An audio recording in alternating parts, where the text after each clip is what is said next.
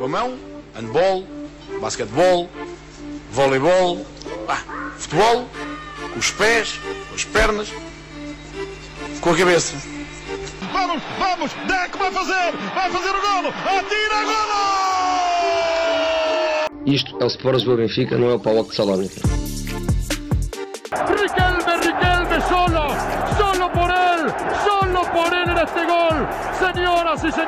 Riquelme a los 20. Só sou na Playstation. A Playstation eu consigo resolver isto.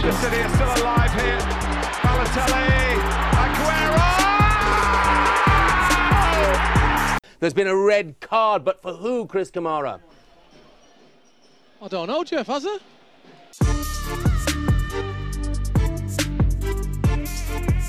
Estamos aí? Já está? Como é que é? Ahm, sejam bem-vindos e bem-vindas ao episódio número 2 da temporada 2 do segundo posto. Ah, hoje temos casa cheia aqui no estúdio da Pangera. Tenho à minha esquerda o nosso Samita, apareceu. Estás bem, Sá? Verdade, tudo bem. Vim pelo Rodrigo hoje. Muito bem. E temos Rodrigo Carvalho, está aqui à nossa direita. Vim, vim pelo Sami. obrigado, Rodrigo. Obrigado. Ahm, pá, e antes de mais, muito, muito obrigado por estares, estares de volta. Já é, eu estou com som aqui, não é para estar com som, desculpem. Ok. O Rodrigo já é a segunda vez que vem.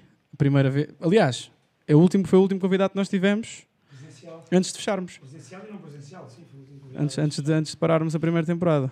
E, e ah, vocês ainda não tinham estado juntos. Não. Portanto, estamos aí. O Rodrigo, pelo menos publicamente, está noivo. Portanto, muitos parabéns aqui do- pelo, pelo segundo posto. Muito obrigado. E o Rodrigo esteve em Alvalade ontem, não foi? Estiveste em Alvalade ontem? Sim, sim. Tens de chegar só um bocadinho mais próximo do micro. Desculpa. Desculpa. Uh, estiveste em Alvalade ontem, foi o único dos cinco, exatamente. Pedro Guarda, como é que estamos? Bem, sempre bem. Estás bem? Bruto. Azevedo, queres mostrar aí a sueta à malta ou não? Está aqui a suete. Por falar em suete, um, Ainda não há Dink. Guardini, queremos falar do merch ou não? Eu estou com o chapéu, portanto. Podemos, já, não, ainda não, não consegui configurar o, a página. Estava a tratar disso há bocado, só que não deu tempo. Uhum. Tivemos que entrar em direto, mas pá, esta semana fica mesmo feito. Na página já vamos ter estes chapéus, temos estas suetes e a suete. Também o problema é que há muitas ideias, há outras ideias para fazer outro tipo de coisas e pronto. Yeah. Mas pronto, a partida vamos ter, para esta semana temos. Há pelo menos estas, esta cinzenta do Azevedo, a preta, Vira outra a vez, vira preta outra e o vez. chapéu vão estar disponíveis.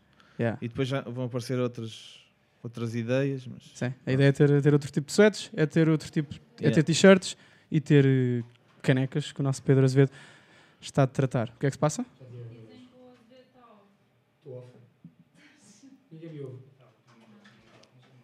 Não está? Pronto, então já, é, é bom sinal.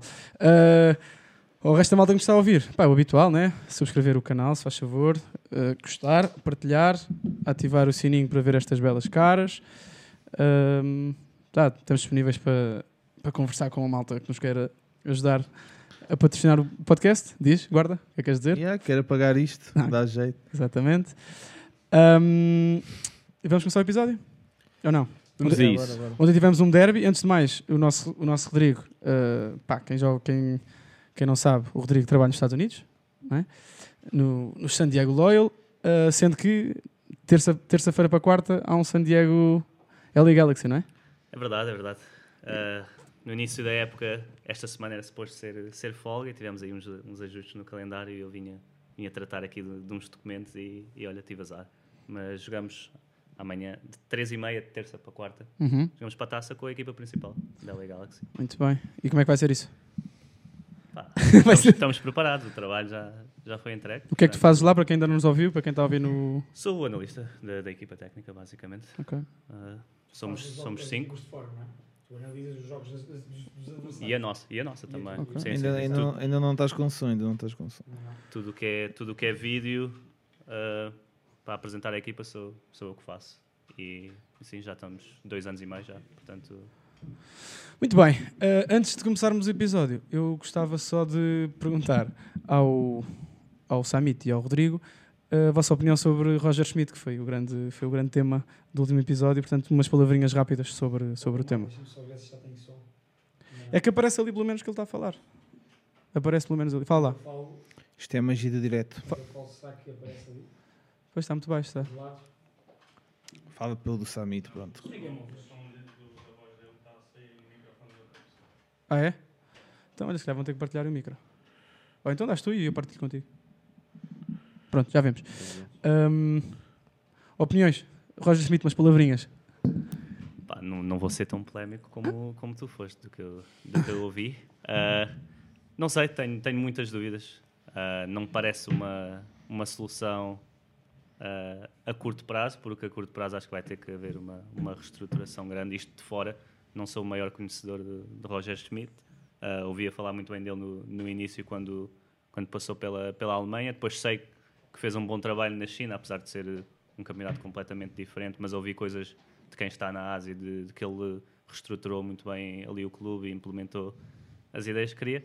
Agora, é sempre difícil. Um, o Benfica também já não tem um, um treinador estrangeiro há, há bastante tempo. Aliás, os grandes, eh, ultimamente, têm apostado mais no- nos treinadores portugueses e, e compreende-se. Portanto, acho que todos o, o Benfica está numa posição, ou parece estar, que precisa de, de um, de um refresh eh, interno e pode ser uma solução, mas não, não tenho grandes opiniões muito vincadas. Portanto, não pões o teu cabelo em jogo.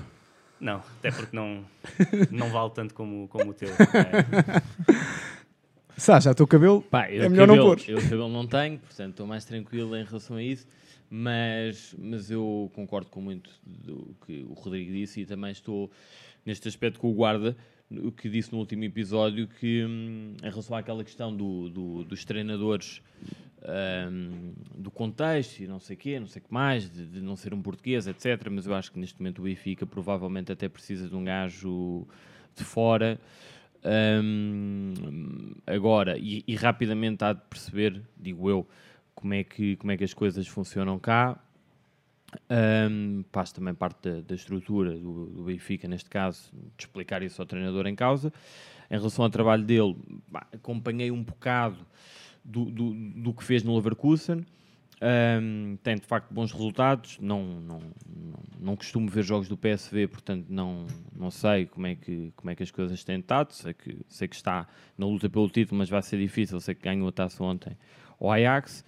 Um, e portanto vamos ver, sendo certo que um, já estava na hora do Benfica definir exatamente se quer ou não continuar com o Veríssimo, se quer ou não ter o Roger Schmidt ou outro gajo qualquer, um, para depois também construir o plantel em função do, do treinador que tem.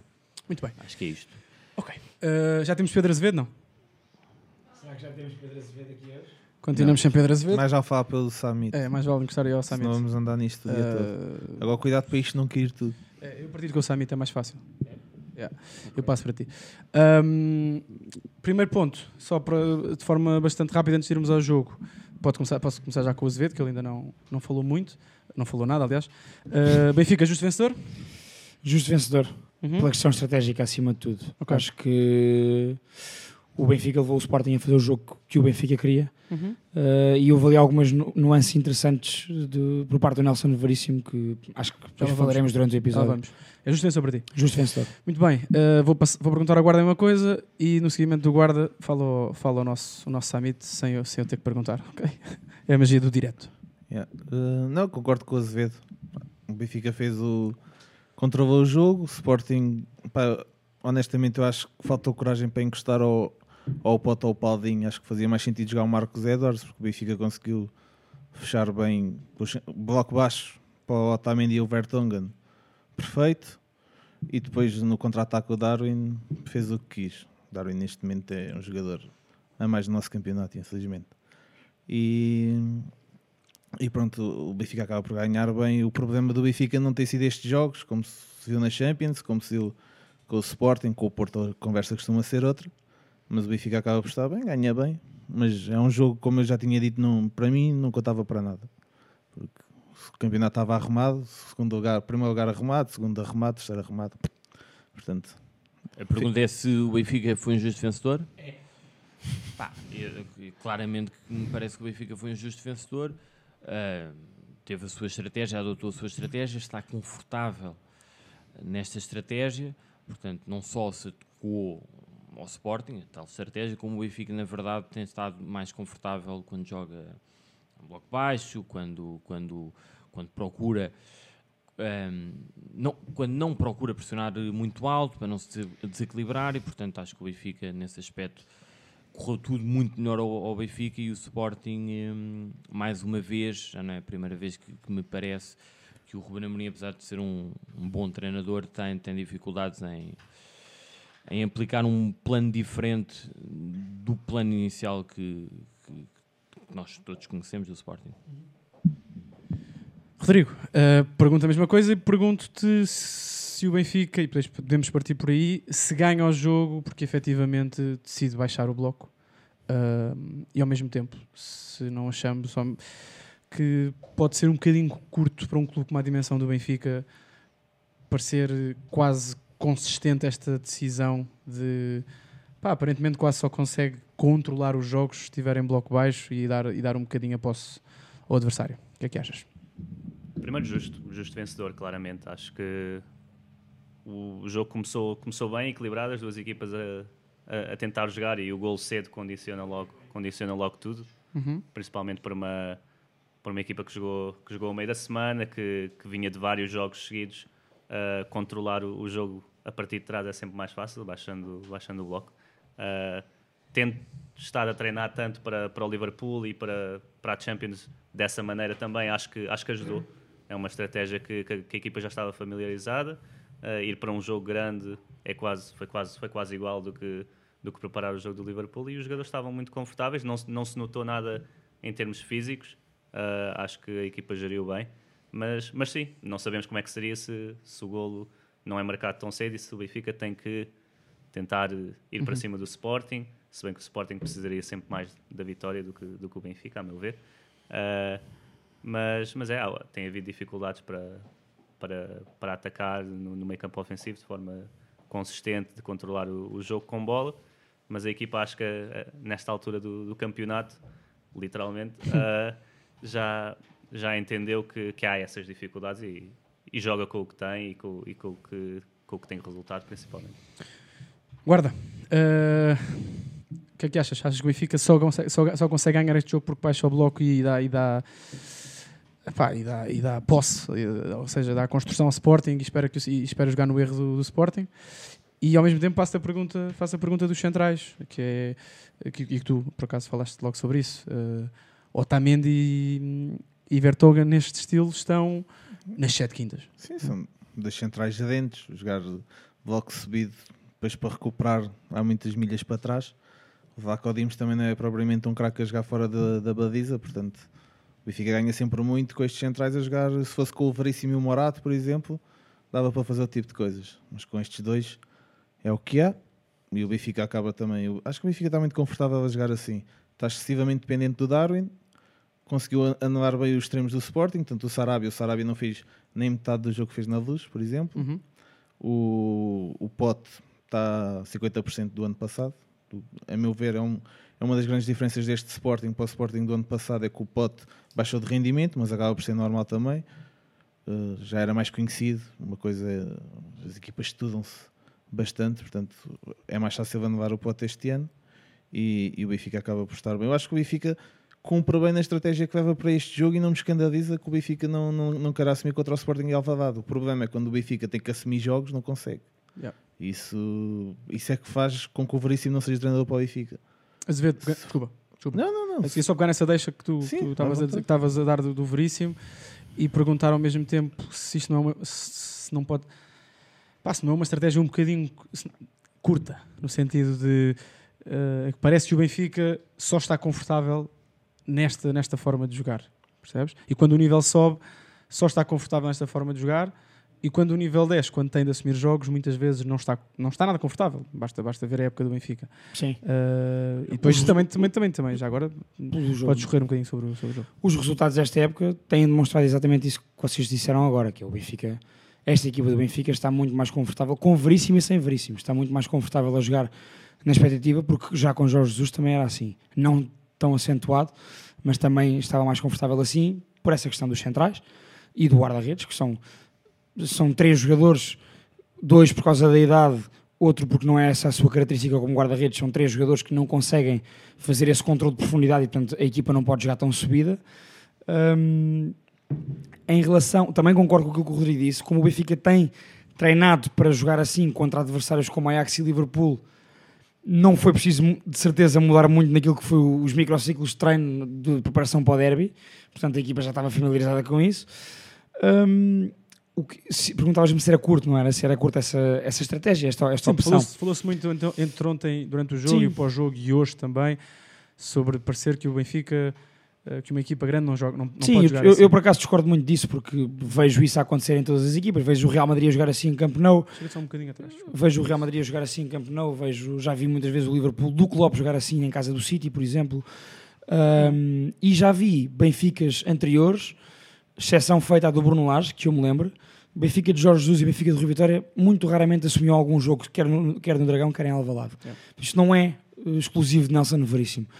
Uh, esses treinadores mais titulados e mais, mais, mais badalados, e aqui à cabeça Jorge Jesus, também jogavam assim para sacar o pontinho ou até para ganhar o jogo num, num, num contra-ataque ou numa bola parada. Tendo em conta aquilo que tem sido a época do Benfica, eu acho que uh, tem que ser assim que o Benfica tem que jogar nestes jogos, porque não há, não há maneira, não há mecanismos, não há, não há um sistema de jogo como nós, nós olhamos para um jogo do Porto e de um jogo do Sporting e sabemos como é que cada um vai jogar. Uhum. E as ideias estão lá e estão bem estabelecidas e todos os jogadores assimilaram bem. No Benfica, como isso não aconteceu durante o ano, também não era agora que ia acontecer e mais vale jogar pelo seguro e tentar ganhar pontos do que, do que, do que arriscar e não, e não fazer nada Eu acho disso. que o Sporting podia ter confundido a estratégia do Benfica trocando, trocando metendo um Marcos Edwards no lugar de alguém, principalmente o Paulinho. Acho que o Benfica conseguiu fixar o Paulinho bem Uhum. e depois com o Edwards eh, pá, ia ser um- um- uma frente muito mais móvel do, do que foi. Depois há outro pormenor que também me parece importante é que o Matheus Reis não jogou e, e jogou o Neto. E isso, pá, pá, uma coisa é o Neto recuperar, outra coisa é o Matheus Reis recuperar, apesar que eu achei- acho que o Neto jogou pela direita, estou errado. Sim.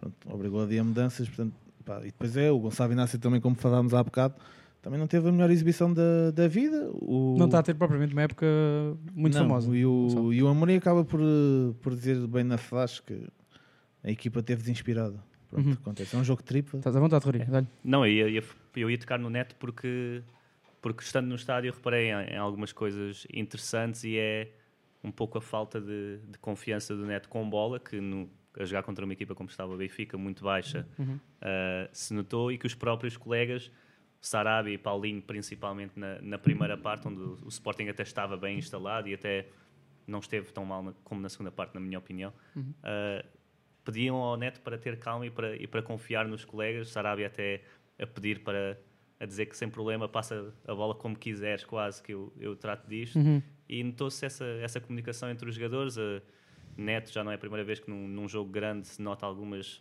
dificuldades. Acho que é alguém que, com- que cumpre, que, que é bom, que é bom para, para a equipa, que é um, que é um líder. Nota-se que é um líder de- do balneário e mesmo dentro do campo. Mas a questão com bola, nestes jogos em que, em que o adversário está mais, mais recuado, não há tanto, a- não provoca tanto o bloco adversário para alguém sair, para se criar espaço para, para depois Sarabia, Pote, Paulinho, esses, esses craques brilharem.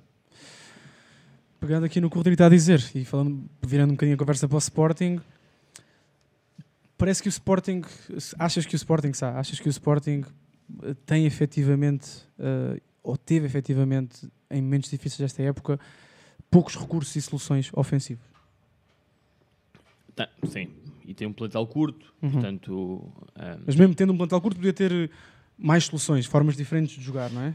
Claro, sim, sim, isso foi logo o que eu disse. Acho que, Sport, acho que neste jogo ficou, ficou mais uma vez evidente no contra o Porto, na Taça de Portugal, também, também, também já tinha reparado nisso, ahm, que o Sporting não consegue, hum, não consegue dar a volta a este tipo de jogos quando as coisas não estão correndo muito bem. O, o Ruben Amorim depois na, na conferência de imprensa falou da desinspiração, mas eu acho que a desinspiração não chega, não, não, não, não, não serve para tudo. Neste caso, há de facto jogadores desinspirados no Sporting, neste momento, o Pote, o, o Palhinha, o Mateus Reis, o Mateus Reis não, o Mateus Uhum. Nunes, neste momento também não, não está com aquela presença toda ahm, que atravessou há, um- há uns meses, mas, mas a verdade é que também, se calhar, falta, falta ao próprio treinador conseguir, hum, conseguir mudar, mudar as coisas. Acho que neste jogo o Sporting ahm, deparou-se com um problema grave no, no jogo que costuma apresentar e que teve a ver com o meio campo, porque o Benfica com o bloco baixo fez com que o Sporting, os centrais do Sporting, ju- tivessem com bola na zona onde o Mateus Nunes normalmente pega e desequilibra.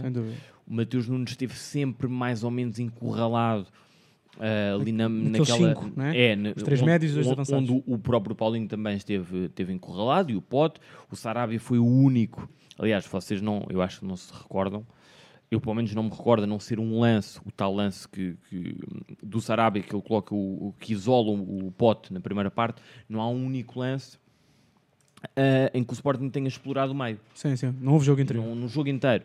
Portanto, o que o Sporting fez foi ahm, tentar ao máximo apostar a largura que, o- a largura que, o- que o- que o Porro ainda conseguiu dar. Do lado do Nuno Santos era mais difícil porque o Diogo Gonçalves foi claramente colocado para ser o, o quinto, o quinto defesa do, do Benfica. O Everton às vezes chegou a ser o sexto, mas, mas muitas vezes ainda assim deixou algum espaço para, para o Porro subir.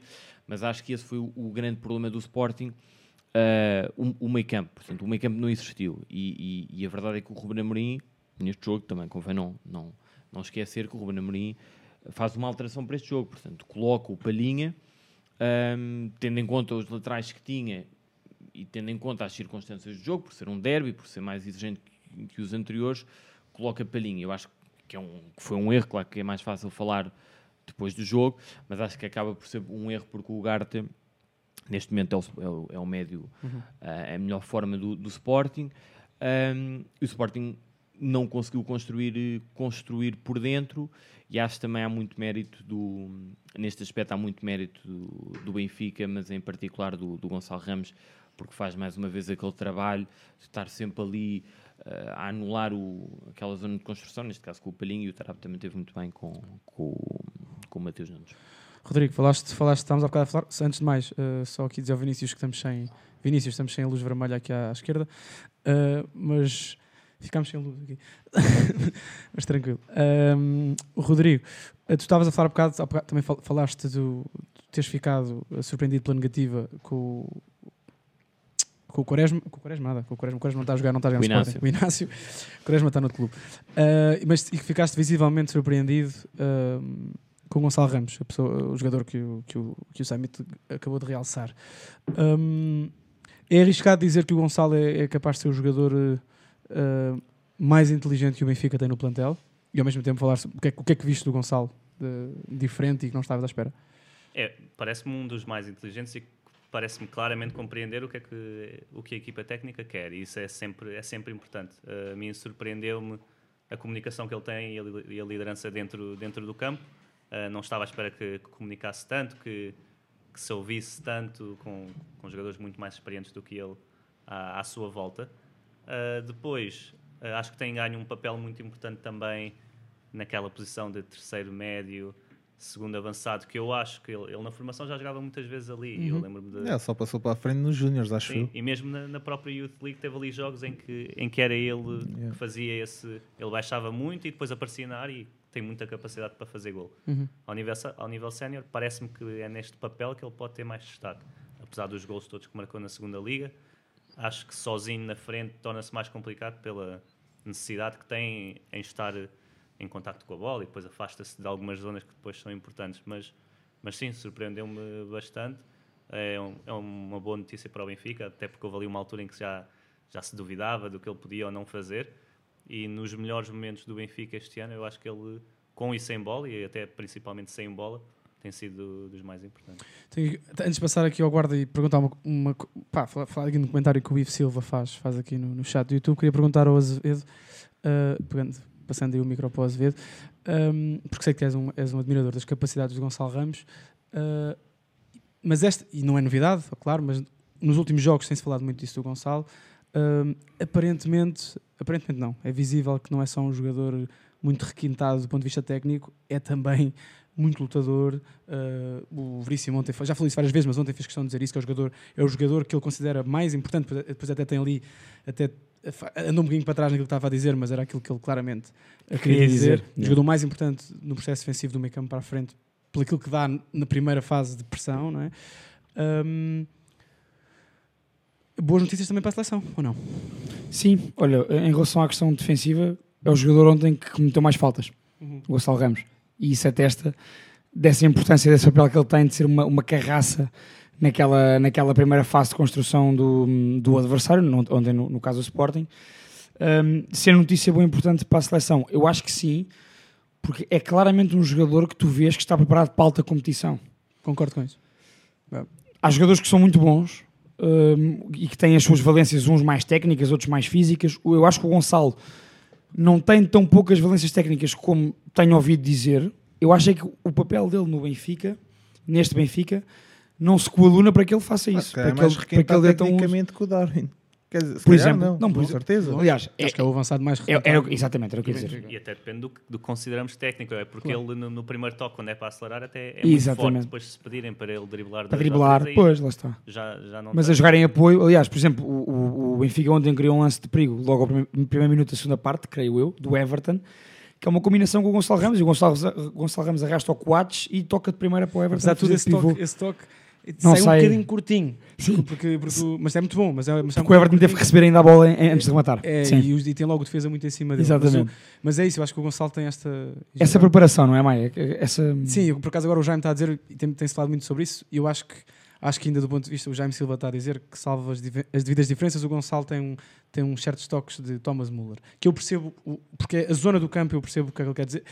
São A própria competitividade, não é? Sim, mas o, Toma- o Thomas Muller está noutro nível naquilo que é. Mas, mas por razões óbvias. Também Sim. acho, que, eu também acho que o Gonçalo tem pormenores técnicos que o Thomas Muller não tem. São coisas diferentes. Sim, sim, sim. Eu acho só que é um jogador, é um, é um, é um estilo de jogador raro uh, para o futebol atual. E para, aquilo que, para, e para aquilo que a posição pede, é um jogador que nós estamos mais habituados. Vimos, vimos o Gonçalo nos últimos anos uh, mais perto do gol, não é? dos últimos anos da, da formação do Uhum, Benfica, uhum. mais, perto, mais perto do gol. E, e- e, por acaso estava o, o Diogo está a dizer que uh, o papel que lhe tem retirado é aquilo que ele tem melhor, que é a relação com o gol. Eu não sei se é efetivamente isso. Aliás, não sei se é isso que uma equipa Uh, se é isso que um treinador como o Maurício neste esquema pede do Gonçalo. Aliás, não é certamente. Não, isso não é, exato. E também, não sei se esta não é a melhor versão do Gonçalo a nível sénior. Uh, não sei se não esta não é a melhor. Se poderá ser por aí que ele se destacará para mais. Aquilo, é? para aquilo que pede o jogo do Benfica, pelo menos. Pois, eu, eu, eu, eu percebo o que o Diogo diz, diz eh, nessa questão que é, ele de facto tem uma boa relação com o golo, isso é inegável. Uh, e, e no início, as críticas que o Rodrigo falava há bocado, que faziam muito ao Gonçalo nos primeiros meses de, neste caso com o Jorge Jesus, e nas primeiras, primeiras semanas com o Veríssimo, era que o Gonçalo pá, tinha 3 ou 4 e não marcava nenhuma. E é verdade. E, e nós até falávamos sobre isso na altura, não é? Aquelas bolas que iam à barra, e por, por alguma razão não entravam, mas não entravam, é um facto. Mas ele efetivamente tem uma boa relação com o golo e começou a demonstrar isso ultimamente. Hum, eu tendo um bocado a concordar contigo nisso, que é se calhar no futebol sénior e, e sendo o jogador altamente competitivo que ele é e preparado a nível, eu, eu digo já aqui, acho, que- acho que é um gajo muito bem preparado a nível físico, mental e técnico. Uhum. E o físico nisto também tem muita, muita importância. Os, os jogos que o Gonçalo Ramos faz em Amsterdão e em, em Liverpool não são brincadeira. Claro. Eh, e, portanto, não é para qualquer um com a idade dele e com a inexperiência que poderia acusar. Hum, percebo a questão da relação com o gol por causa disso. Se calhar se o Gonçalo jogasse permanentemente mais perto do gol, teria números melhores, mas não é essa a função que lhe é pedida. Pedro Guarda, uh, passando aqui uh, a conversa um bocadinho, Sério? um bocadinho para o Sporting. Uh, o, o Ivo está aqui a dizer uma coisa que eu acho que é importante e que se tem discutido muito. Uh, olha, por exemplo, no Canal 11 tem-se discutido muito isso. Mesmo que custe, uh, Palhinha e Pote atualmente são downgrade em relação a, a, Edwards, a Edwards e Ugarte. Concordamos? Não concordamos? Pá, sim, eu, eu concordei aqui, eu respondi ao comentário do Ivo. Ok. Eu acho que neste momento o Ugarte está em- pelo menos em melhor forma. Não sei se é melhor jogador que o Palhinha, eu gosto muito do Palhinha, mas o Ugarte está em melhor forma. E assumiu-se, quando o, o Palhinha sai da equipa, o Ugarte teve quase até janeiro sem jogar. É. E o Palhinha sai da equipa e o Ugarte encaixa logo. E o encaixa Ugarte bem. entra na luz. é? Exatamente. Exatamente, Uhum, precisamente. uhum. Sim, sim. Portanto, o Ugarte assumiu, assumiu o lugar na perfeição e neste momento eu acho que pá, pelo menos está em melhor forma que o Palhinha. Não digo que o Palhinha seja pior jogador, mas entre escolher um e o outro, eu escolheria o Ugarte. Agora, há um jogo para a taça na, Na quinta. na quinta, que tenho a certeza absoluta que vai ser o Ugarte a jogar. Que é, mesmo numa questão de gestão do plantel, Mas o que é que achas não, acho que foi por aí. que a opção não foi, não foi, não foi o Ugarte contra o Benfica? Pá, não, uma questão de gestão do plantel. Acho que o Amorim confia igualmente nos dois. Uhum. São jogadores, a meu ver, parecidos. Há, há quem discorde disto. Até gostava de ouvir a tua opinião sobre isto. Não, mas o, o, Amorim, o Amorim explicou porque, que o- porque colocou a palhinha. Foi exatamente aquilo que eu disse. O gajo tem dois, dois, dois laterais mais ofensivos e tendo em conta as circunstâncias do Mais jogo, posicional, né? por ser, o- por ser um derby, ele não diz claramente que é por ser o Benfica um derby, mas, mas fala do facto de jogar com o Nuno Santos e Porro ah, e, e- e colocar o palhinha Uhum. pós-equilíbrio. E também no, no fator neto, eu acho que ele também referencia isso, que era o Palhinha estar perto do neto para em transição. Apesar conseguir- dele já ter jogado com o Garte com estes dois laterais. Portanto, eu, Sim. eu assumo que ele mudou. A única coisa que mudou aqui foi o adversário. Certo. Ahm, em, em relação à questão do, do Pote, não considero o Edwards o melhor jogador que o Pote, mas lá está. Acho que faltou.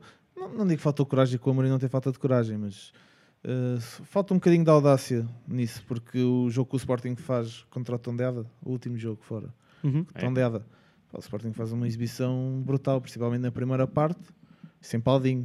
Não estou aqui enganado. Estou- certo. Certo, certo, certo. Pois, com os três, com o Edwards, o Pote e o, e o Sarabia. Portanto, eu, acho que numa lógica de continuidade eu teria apostado por aí, até pela questão dos centrais do Benfica. Agora, o Paldinho, vi o jogo do Paldinho ao vivo na luz contra o Benfica e o Paldinho faz um jogo brutal que eu nunca imaginaria. Pá, uma coisa é ver o Paldinho no Braga e depois naquele contexto de Sporting, eu vi o Paldinho e pensei, pá, já percebo, o homem não marca golos, mas já percebo porque é que há este, este fascínio com o Paldinho, principalmente por parte do Rubén Amorim. Também com o Benfica a defender de forma diferente na primeira volta. não é? Sim, mas, mas consegui perceber agora, ontem pá, teria entrado com, com os três. Eu não considero, mas aqui considero o Pote melhor jogador que o Edwards. Na, na questão do Ugarte com o Palhinha, considero ela por ela. Rodrigo, o Garte e Palhinha, o que é que te apraz dizer? Pois olha, eu tenho tido um pouco o azar de, de estar ocupado no, no último mês, mês e meio, e mesmo muito ocupado, e não tenho visto tanto o Garte como, como gostaria. Uhum. Mas, mas do que vi, acho que não, não são, não são o mesmo perfil do jogador. Agora, o Garte, num jogo em que o Sporting precisa de, de controlar mais o, o ataque e, e dominar mais, dá tanto ou parecido como o Palhinha defensivamente e depois no ataque e, e a acelerar o jogo e, e impor o, o ritmo de jogo no ataque, acho que ajuda um pouco mais. Uh, Uhum. já se nota até aquelas diagonais que se vê muito Palhinha fazer para, para os alas, o Garte também já começa a fazer. E é um jogador que, que é muito bom e mostrou em Portugal que era, que era uma boa opção e acho que era aquelas contratações quase óbvias de, de clubes uh, de menor dimensão para, para os grandes. Mas agora, neste momento, parece-me que fisicamente, tecnicamente, uh, pode dar mais à equipa. E com no- o campo Nunes geral. mais desinspirado. Portanto, é, é que o Palhinha não consegue compensar muitas vezes aquilo que o Mateus Nunes costumava dar e que, e que obviamente continua a dar, mas neste momento está a passar um- claramente um momento mais, mais fraco. E, e- e aqui eu acho que se nota ainda mais a, a ausência do, do Garta porque, porque o Palhinha, apesar é um jogador diferente, como tu- é um perfil completamente diferente e portanto não dá essa construção, não, não, não se chega Eu tão à acho- frente. Acho que a equipa do Sporting quebrou toda um bocadinho em relação ao ano passado. Não sei se justifica pela questão da Champions, mais jogos, mesmo da Sim. taça. O Sporting no ano passado saiu cedo. Este E há ano- outra coisa, do, do, do ponto de vista psicológico, Anda atrás, exatamente, era isso. anda atrás e arranca este ano como campeão. Portanto, Sim, tudo, exato, tudo, o Mas- cenário é diferente. Mas ano passado apanhou-se na frente relativamente cedo e sem, sem mais nada para competir. Mas há também a questão Sim, das, equipas, sim. e aqui está, temos aqui um analista das equipas conhecerem melhor a forma como o Sporting joga. E é isso, e essa acho que é uni- essa, e, e conhecendo vocês muito bem a opinião que eu tenho sobre o Rubén Amorim, eu acho que essa é a crítica que se pode fazer a Rubén Amorim, sendo que eu não estou nos treinos, não sei como é que a equipa trabalha, só vejo os jogos. Acho que é uma, acho que é uma equipa que Uh, se calhar este, o basta que eu vou dizer é um bocadinho, pode ser um bocadinho curto, mas basta, basta haver um jogo mais desinspirado, desinspirado de, um, de, um, de um jogador como o Porro, que ontem não teve particularmente bem, principalmente na segunda parte.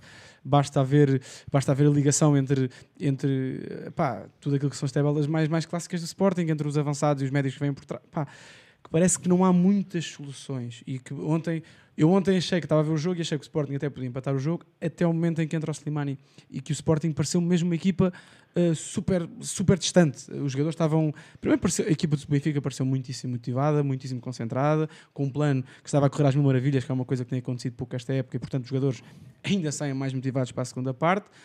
Pá, e depois parece mesmo que, o, que a equipa do Benfica percebeu: pá, espera aí, o Sporting é só isto? Ou seja, neste jogo o Sporting só nos vai dar isto, só nos vai dar estas combinações, nós estamos aqui bem fechadinhos. Sim, chegou uma altura que o Sporting E estamos a causar perigo era, todo o lado. Era o Nuno Santos e o Porra cruzado todo o lado. De todo o lado. E efetivamente não conseguiam entrar. Exatamente. Não, não conseguiam. se me perguntar, Era. só fazer um apontamento em relação a isso. E só já agora, já agora perguntar também sobre o Porro. Uh, porque uh, acho que é um dos jogadores, e se calhar estou a ser um bocadinho injusto porque estou a analisar relativamente ao jogo de ontem, mas acho que é um Uhum. dos jogadores, também por questões de lesões, que tem sofrido um bocadinho com, com alguma desinspiração coletiva do Sporting. Uh, acho que é dos jogadores que tem sofrido mais.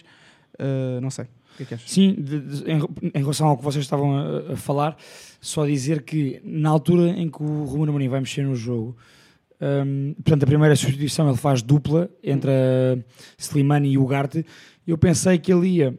hum, eu percebo a opção Ugarte no sentido de, ok, o Sporting vai ter mais bola e vai apostar naquela falha que vocês repararam há bocado, vai apostar mais num jogo interior para perfurar a defesa do Benfica e não para de fora e cá de trás a 30 metros da baliza começar a fazer chuveirinho, que era o que já estava a, o Sporting começa a fazer isso para aos 55 minutos antes do Ruben Amorim no jogo. Ele vai meter o Ugarte, eu penso, ok vai então hum, vai associar o Slimani com o Paulinho, portanto vai criar ali mais dificuldades em cima do Otamendi e do Vertonghen. Vai pôr o Ugarte é que vai dar mais, mais essa qualidade porque o Mateus não estava a conseguir, é o que o também estava a dizer o Ugarte consegue compensar um bocadinho isso. Hum, mas não foi isso que se verificou e eu achei isso estranho Nesse sentido, eu achei que o Edwards entra logo a seguir, portanto, eu acho que ele percebeu logo também que aquilo não ia dar muito, passado que esse 8, 9 minutos entra o Edwards. Hum, era a primeira su- substituição que eu tinha feito. Ou seja, não teria posto logo o Slimani, ou para pôr o Slimani tinha feito troca por troca com o ponta de lança, e aí sim poria o Edwards logo pelo, pelo Pedro Gonçalves, que, pá, que estava num dia desinspiradíssimo, como já tem estado ultimamente, e então com o Gart e o Ed- Edwards para apostar nessa questão. Depois a questão é essa, é que o Sporting, e aí entra a questão porro, polariza muito, os, eh, primeiro canaliza muito o jogo para o lado direito. Hum. Às tantas, é- aquilo é só bola no porro, bola no porro, bola no porro, e o porro que vai no 1 para 1, era o que tu dizias, e quando não está tão inspirado, a equipa, coletivamente, a equipa, eu acho que é mais... E, e diga-se, na primeira parte, houve alguma facilidade em chegar ao último terço através do Porro. Muita facilidade, Na é verdade. Não. Na segunda, há ali O Everton não estava a acompanhar tão bem o porro Não, na, na na segunda, altura. E aí e aqui faço, também faço o meu elogio ao Everton, tem sido raro. Uh, na segunda parte há houve claramente correções de posicionamento do, Ed, do Edwards. Também do Edwards. Também no Edwards. Mas do, do, do Everton. Uh, pá, que tem mérito. Há mérito do próprio jogador. Sim, sim, e não é fácil contra o Não montar é, é, contra o não é, é um é. comboio autêntico, é. e que foi o jogador que, que sofreu mais faltas no jogo e também deve ter feito mais cruzamentos. uh, não não é para o segundo posto, aquilo é para a segunda bandeira de canto. Sim. O que é estranho, porque é um jogador que cruza muito bem. Mas em relação a essa questão do Porro, focaste isso muito bem, que é, respondendo à tua pergunta, eu acho que é mais a equipa que está dependente da inspiração do Porro do que o Porro que se desinspira pela equipa não corresponder. Uhum. Pronto, portanto, respondendo diretamente a isso, acho que é por aí. Rodrigo, antes de passarmos aqui ao, ao MVP e também falar um bocadinho, nós tínhamos, tínhamos falado isso no grupo, vou falar um bocadinho também do papel da comunicação dos dois treinadores no final do jogo. Ahm, esta equipa do Sporting, ah, podemos considerar ah, o que, é que, o que- que análise é que fazemos? Claro que ainda falta uma, uma taça de Portugal para ser jogada e quinta-feira é um jogo mesmo muito importante, como, como o Ruben Amorim disse bem. Mas esta época do Sporting, ah, que nota é que davas a esta, esta época de Sporting? Até agora, até ao momento. Assim, eu acho que pronto, ainda há, ainda há uma, uma, pelo menos, competição em, em aberto, não é? Até, até pelo menos quinta-feira. Uhum. Uh, o Sporting ainda está na luta. Eu acho que numa, numa ótica de, de crescimento e do projeto que supostamente existe no Sporting, para além até de, de Ruben Amorim, acho que é positiva e faz parte. O Sporting já não, já não estava na luta por, por títulos há, há bastante tempo. Ganhou no ano passado muito mérito. Este ano ah, está na luta à mesma, mas não pode ganhar sempre e, E já ganhou, é de já, aprendizagem. já tudo já ganhou uma, uma supertaça e a, e a taça da Liga, né? Taça da Exatamente, Liga. e, E sendo de aprendizagem, do-. Champions. sendo uma, uma época de aprendizagem, é de 0 a 10, um, um 7 claramente, acho que pela continuidade, e isso é muito, muito importante. ah, está na luta, aprende também como é, como é estar, estar na perseguição Uhum. a um líder, a estar em várias competições que muitos daqueles jogadores nunca estiveram, e, e faz parte de um, de um projeto a longo prazo, Yeah. que eu penso que é essa a ideia do Sporting. Guarda, concordas com isto? 0 a 10 davas um 7 esta época de Sporting? Sim, o Sporting ganha dois títulos até agora, está na luta por um terceiro. Uhum. Porto bate os recordes que bate, portanto era muito difícil, mesmo o Sporting não ter perdido pontos em casa com, o- com o Benfica, com o Porto e com o Braga. Eh, Era difícil qualquer equipa equiparar os números do Porto, Uhum. pelo menos. Portanto, a época do Sporting é boa. Aconteça o que acontecer, entrar direta na Champions, passa fase de grupos. No, pá, apesar de tudo, acho que não apanhou nenhuma vergonha do sítio. O jogo em casa foi o que foi. Mas acho que acontece. E faz dois, belos, e faz dois belos jogos contra o Dortmund. Sim, acontece. Portanto, uma boa Champions, ganha a taça da Liga, ganha a Supertaça, o campeonato está na luta até final. Isto faltam quatro jogos. Para mim está arremate. Ainda, ainda é matematicamente possível. Portanto, a época do Sporting acaba por ser boa.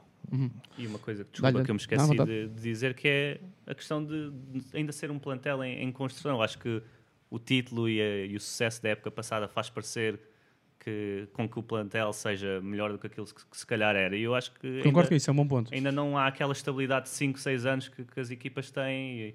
Vemos, o, vemos o Porto, o Benfica agora está numa, está numa fase de transição, mas teve durante muito tempo aquela base Uhum. sólida de jogadores que estão, que há líderes, que há, que há pessoas habituadas a vencer no clube, no campo. E o Sporting ainda está a construir isso. Tem um plantel bom que pode permitir lutar por títulos e que tem lutado, mas que não é nada do outro mundo e continua a evoluir. Acho que Eu acho que à partida, ainda temos, acho sempre que o Benfica, acho que o Benfica e o Porto, part- no início da época, ainda hoje acho isso, acho que o Benfica e o Porto têm muito mais soluções que o Sporting, acho que são plantéis mais completos. Uh, o do Porto, uh, acho que está foi, foi organizado de forma um bocadinho mais inteligente que a do Benfica, certamente. Uh, também porque as coisas correram bem, os resultados, como os treinadores dizem e têm dito, têm dito muito, ainda ontem os dois disseram isso, os resultados também ditam muito daquilo que é a forma como se encara a preparação da época. Ou seja, nós há uns meses dizia-se que esta época do, do Porto não estava assim tão bem preparada. Eu lembro de nós falarmos com o Miguel Pereira, por exemplo, uh, pá, de eu achar estranho dizer-se muito que este, este plantel do Porto era fraco. Lembro-me no início da época. Eu disse, pá, eu acho que este plantel do Porto é dos, é dos plantéis mais completos. E eu acho que o do Sporting, e concordo em absoluto com o que tu disseste agora, absoluto, acho que um dos grandes méritos do, do, do Rubén Amorim é ter valorizado uma equipa que provavelmente não uh, está sempre em overperforming. Esteve em over, no último ano e tal. É uma equipa que está acima das suas capacidades. E, portanto, há momentos em que realmente as coisas voltam um bocadinho ao, à realidade, né? E, portanto, passando só aqui aos dois que faltam, acham que, o que é que- como é que avaliavam esta época de Sporting até agora? Claro que ainda falta uma competição, se é positivo ou não, se é, se é muito positivo ou não, uh, e até que ponto é que, hipoteticamente, se o Benfica uh, acaba- acabar em segundo e, e o, e o- e o e o Sporting não for, à- não, não for à final da taça, uh, as, as épocas são assim tão diferentes? Não, eu acho que. Do ponto de vista de resultados, claro. E não de expectativas à partida. Sim, mas eu, eu acho que para além, do, independentemente dos títulos que o Sporting já conquistou este ano, tanto a Supertaça como a Taça da Liga, o maior teste para, para o Sporting, na minha opinião, tendo em conta o, o clube em si e que todos nós eh, conhecemos o contexto do que anda sempre à volta do Sporting, eh, eu acho que o grande teste era, era conseguir confirmar um, o, o bom momento, portanto, o, o trabalho que foi feito, dar alguma continuidade. E acho que o Ruben Amorim claramente que o conseguiu. Um, a prestação na Champions comprova isso. um, e a própria temporada na Liga acaba por confirmar porque o Sporting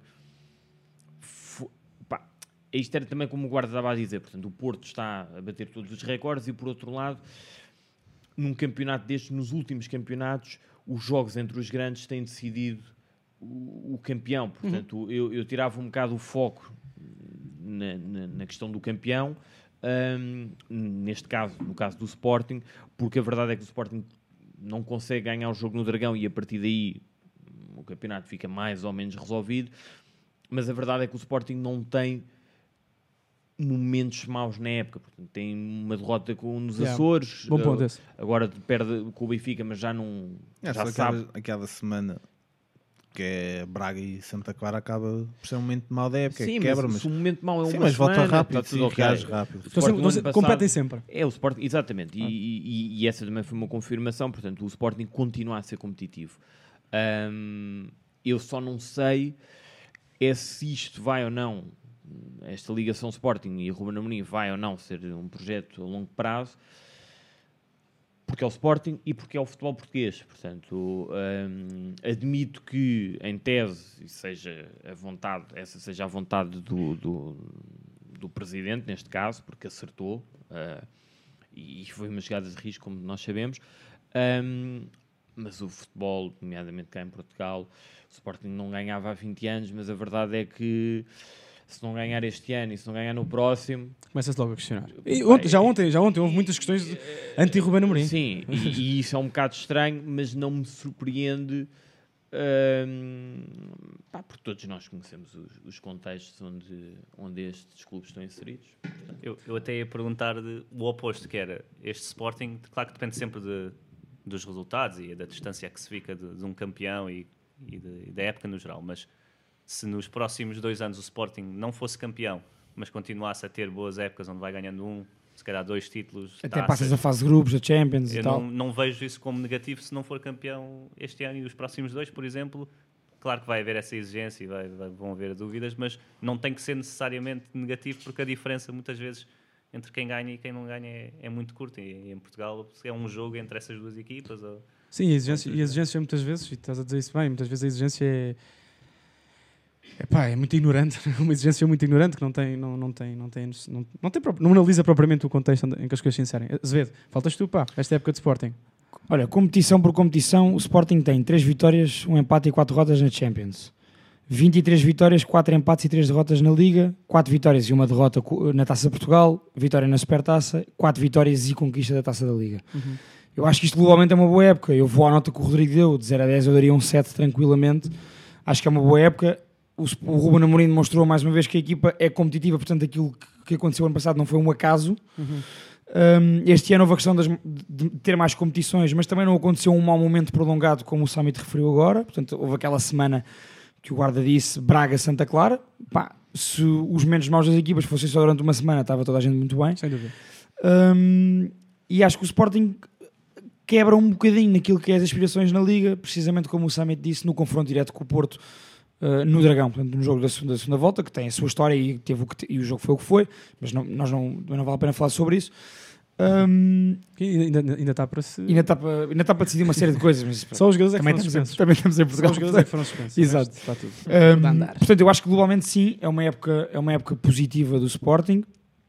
Nesta cena que o Rodrigo fala de havendo um projeto e há haver um projeto, e quem vê de fora acreditando que há um projeto, então não faz sentido mandar as coisas ao ar porque não és campeão, porque só pode ser um campeão. Eu- eu acho e que- há mais competições, não é? Durante a época. Eu acho que até pode ser até é muito elogioso para o trabalho do Ruben Amorim, do Sporting, a questão de pá, não ser campeão este ano é um downgrade do ano passado, isso é óbvio. E Sim. portanto, isso ainda é mais elogioso. O Sporting não tem sido eh, campeão ano passado, este ano, esta época deste ano era ótima, não é? Se o Sporting, Sim. sabe o que quer dizer? Duas, duas, duas- dois títulos, Sim, faz da Champions Fica à frente do ultrapassada. Benfica que mais uma vez em... É Exato. que- é não, que não só mesmo tem o questão- investimento do ano passado, como tem o investimento deste ano. O Benfica este ano gasta uma porrada de dinheiro no João Mário, aquele custo que não existe. Yaremchuk? O Yaremchuk custa 17 milhões, portanto o Benfica mais uma vez investe muito. Sim, os meites desta vida também que não são coisas baratas.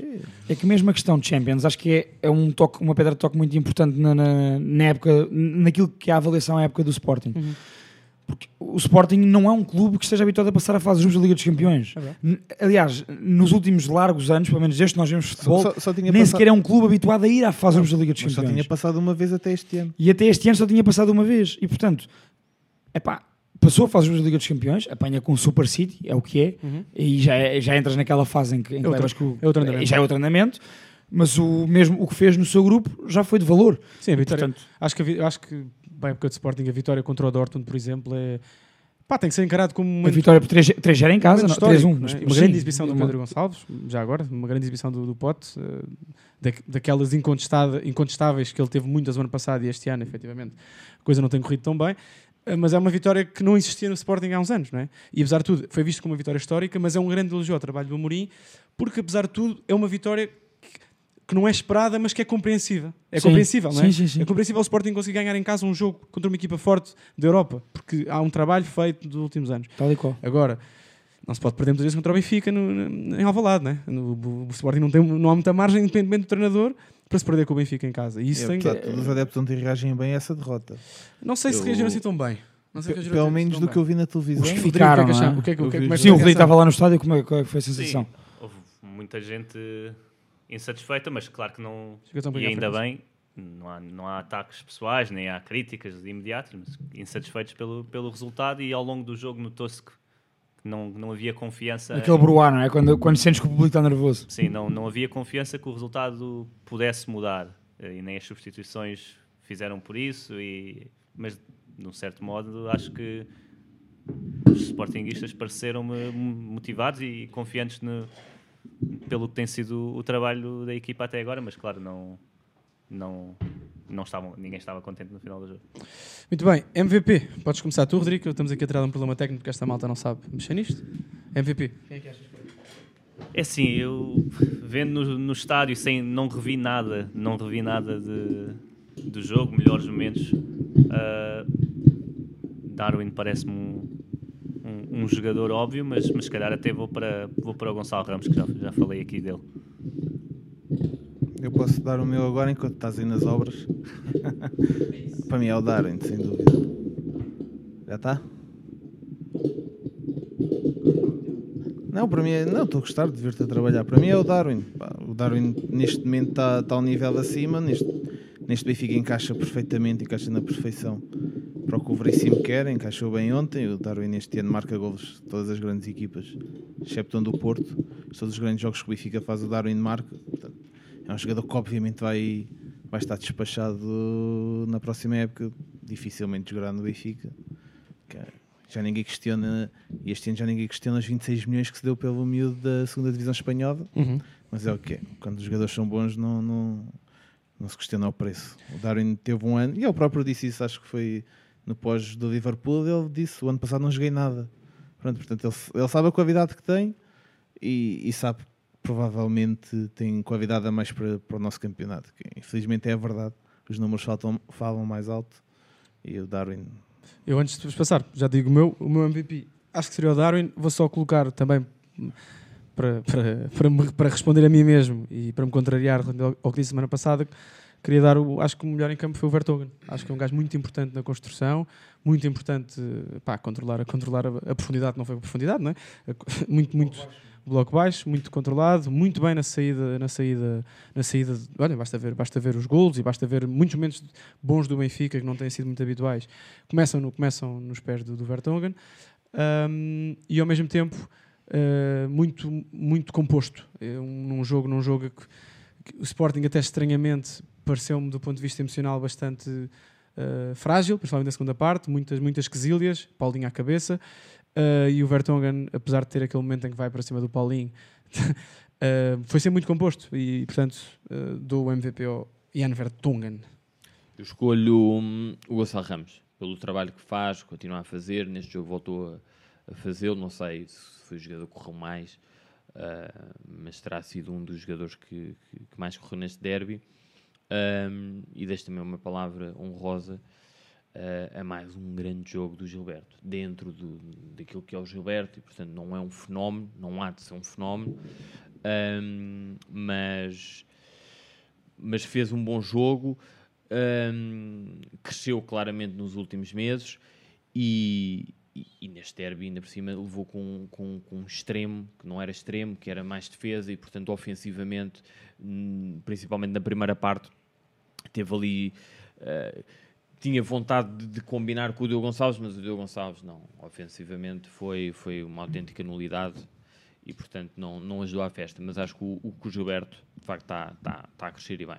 O Gilberto também te surpreendeu muito, não foi? Estavas a dizer sim, isso? Sim, sim. Ao uh, vivo. Gostei, já, até porque vi os jogos, consegui ver os jogos com o Liverpool para a Champions e já tinha, já tinha notado isso. Uh, até pela confiança e claramente um jogador que não, que não se deixa intimidar por, por jogos grandes, o que muitas vezes quem não, quem não tem esta experiência de, de europeia, às vezes nota-se ali alguma, alguma fragilidade, fragilidade. Mas esteve muito bem e se houvesse o prémio como, como há na NBA de Most Improved estava, hum. estava na lista do, do campeonato, provavelmente. Porque... Se não houvesse o Darwin. Ou pelo menos não depois, exato. É, assumindo que o Darwin estaria para, okay, okay. para, para, outro, para outro patamar, exato. Okay. Sim, estaria, estaria na minha lista. Há um pormenor engraçado sobre o Gilberto, e depois digo o MVP, Uh, em relação aos jogos grandes que o, que o Rodrigo referia, ele nestes jogos, no, nos primeiros minutos, dá logo uma porrada no adversário direto dele.